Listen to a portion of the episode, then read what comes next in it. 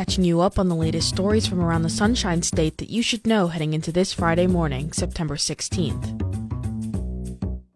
I'm Julia Cooper, and this is The Point from WUFT News.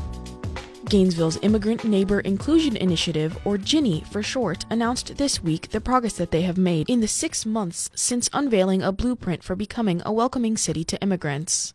Initial efforts, which are supported by $300,000 in American Rescue Plan funding, have focused on expanded translation services. I spoke with WUFT's Report for America Corps reporter Katie Hyson about what steps have been made towards language inclusion and what is yet to come for the initiative. In March, Gainesville became the first Florida city to publicly launch a blueprint to become certified as a welcoming city to immigrants.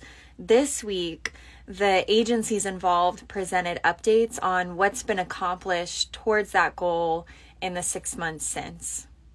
Can you get into a little bit of detail about what the Gainesville Immigrant Neighbor Inclusion Initiative is and what it has accomplished in these six months? So, that initiative, GINI for short, is made up of about 200 people from a dozen local agencies. It's a collaboration between the city and local nonprofits, and GINI is behind that blueprint I mentioned most of the steps taken have centered on language inclusion. So, key city materials are being translated into five languages. Local agencies, including the police and the school system, are piloting a language access line that would essentially provide translation services for interactions with community members they're also hiring positions to support the blueprint's goals. So the city is hiring its first ever immigration affairs manager. The school district hired a full time translator and is staffing a new welcome center for families not proficient in English.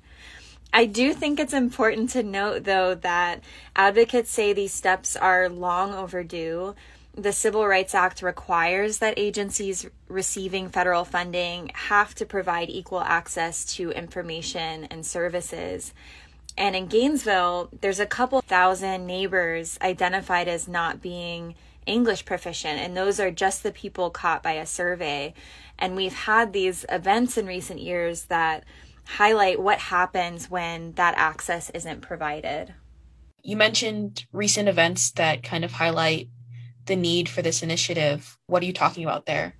Gainesville Police Department's chief inspector referred to one of those high profile incidents at the presentation this week.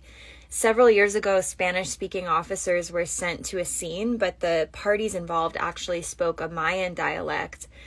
Earlier this year, a deaf man was arrested and officers never called for an interpreter. He says he didn't understand the Miranda rights card before he was questioned and he was later found guilty. And the hiring of the translator by the school district arose after a student was considering suicide and their family didn't speak English, and the school was scrambling to find someone to share that information with the parents. And those are just a few examples of that kind of incident. So, what are some of the responsibilities of these new language access officials who have been hired? The district's interpreter specifically should be available to public school students and families at any time of day. City government is also designating language inclusion champions in every department so that in any interaction with a non English speaker, there should be someone who understands how to use the language access line and can make sure appropriate services are requested. So, what are the next steps for GINI? The updates given are still in process for the most part and will likely take time to finish. And it's just a start. Mayor Lauren Poe himself said it's not as if the city will have achieved full inclusivity in a year.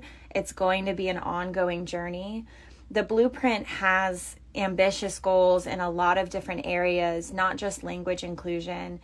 The end vision is an equal seat at the table and full participation by our foreign born neighbors in shaping our community.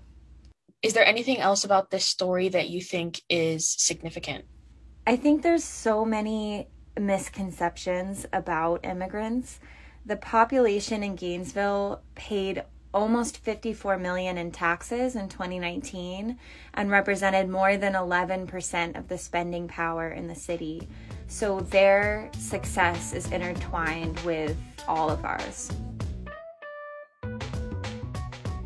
That was Report for America Corps reporter Katie Hyson on the City of Gainesville's effort towards language inclusion and welcoming immigrants. Now, let's catch you up on today's top stories from around the state.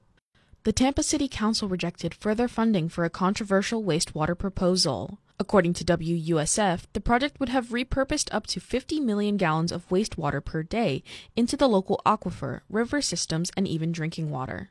But the plan is receiving pushback from city residents and environmental groups who say that injecting wastewater contaminants into the drinking supply will harm people and wildlife alike.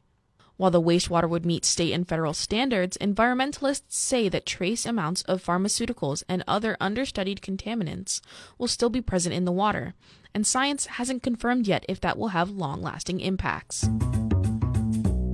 Tropical Storm Fiona is headed towards Puerto Rico with maximum sustained winds of about 50 miles per hour. According to the Palm Beach Post, Fiona is expected to strengthen with winds reaching up to 70 miles per hour by Monday. This puts the storm just short of hurricane strength. Florida Governor Ron DeSantis said on Thursday that undocumented immigrants were sent to, quote, greener pastures, as he defended the state's participation in a pair of flights carrying about 50 migrants, including children, to Martha's Vineyard Airport. According to the News Service of Florida, this week's surprise migrant relocation drew national attention and harsh criticism from Venezuelan Americans in Florida during a hastily arranged news conference Thursday in Doral. While the governor's office claimed credit for the relocation effort, details are still emerging about Florida's involvement and the people now receiving care from Massachusetts officials. Subscribe to the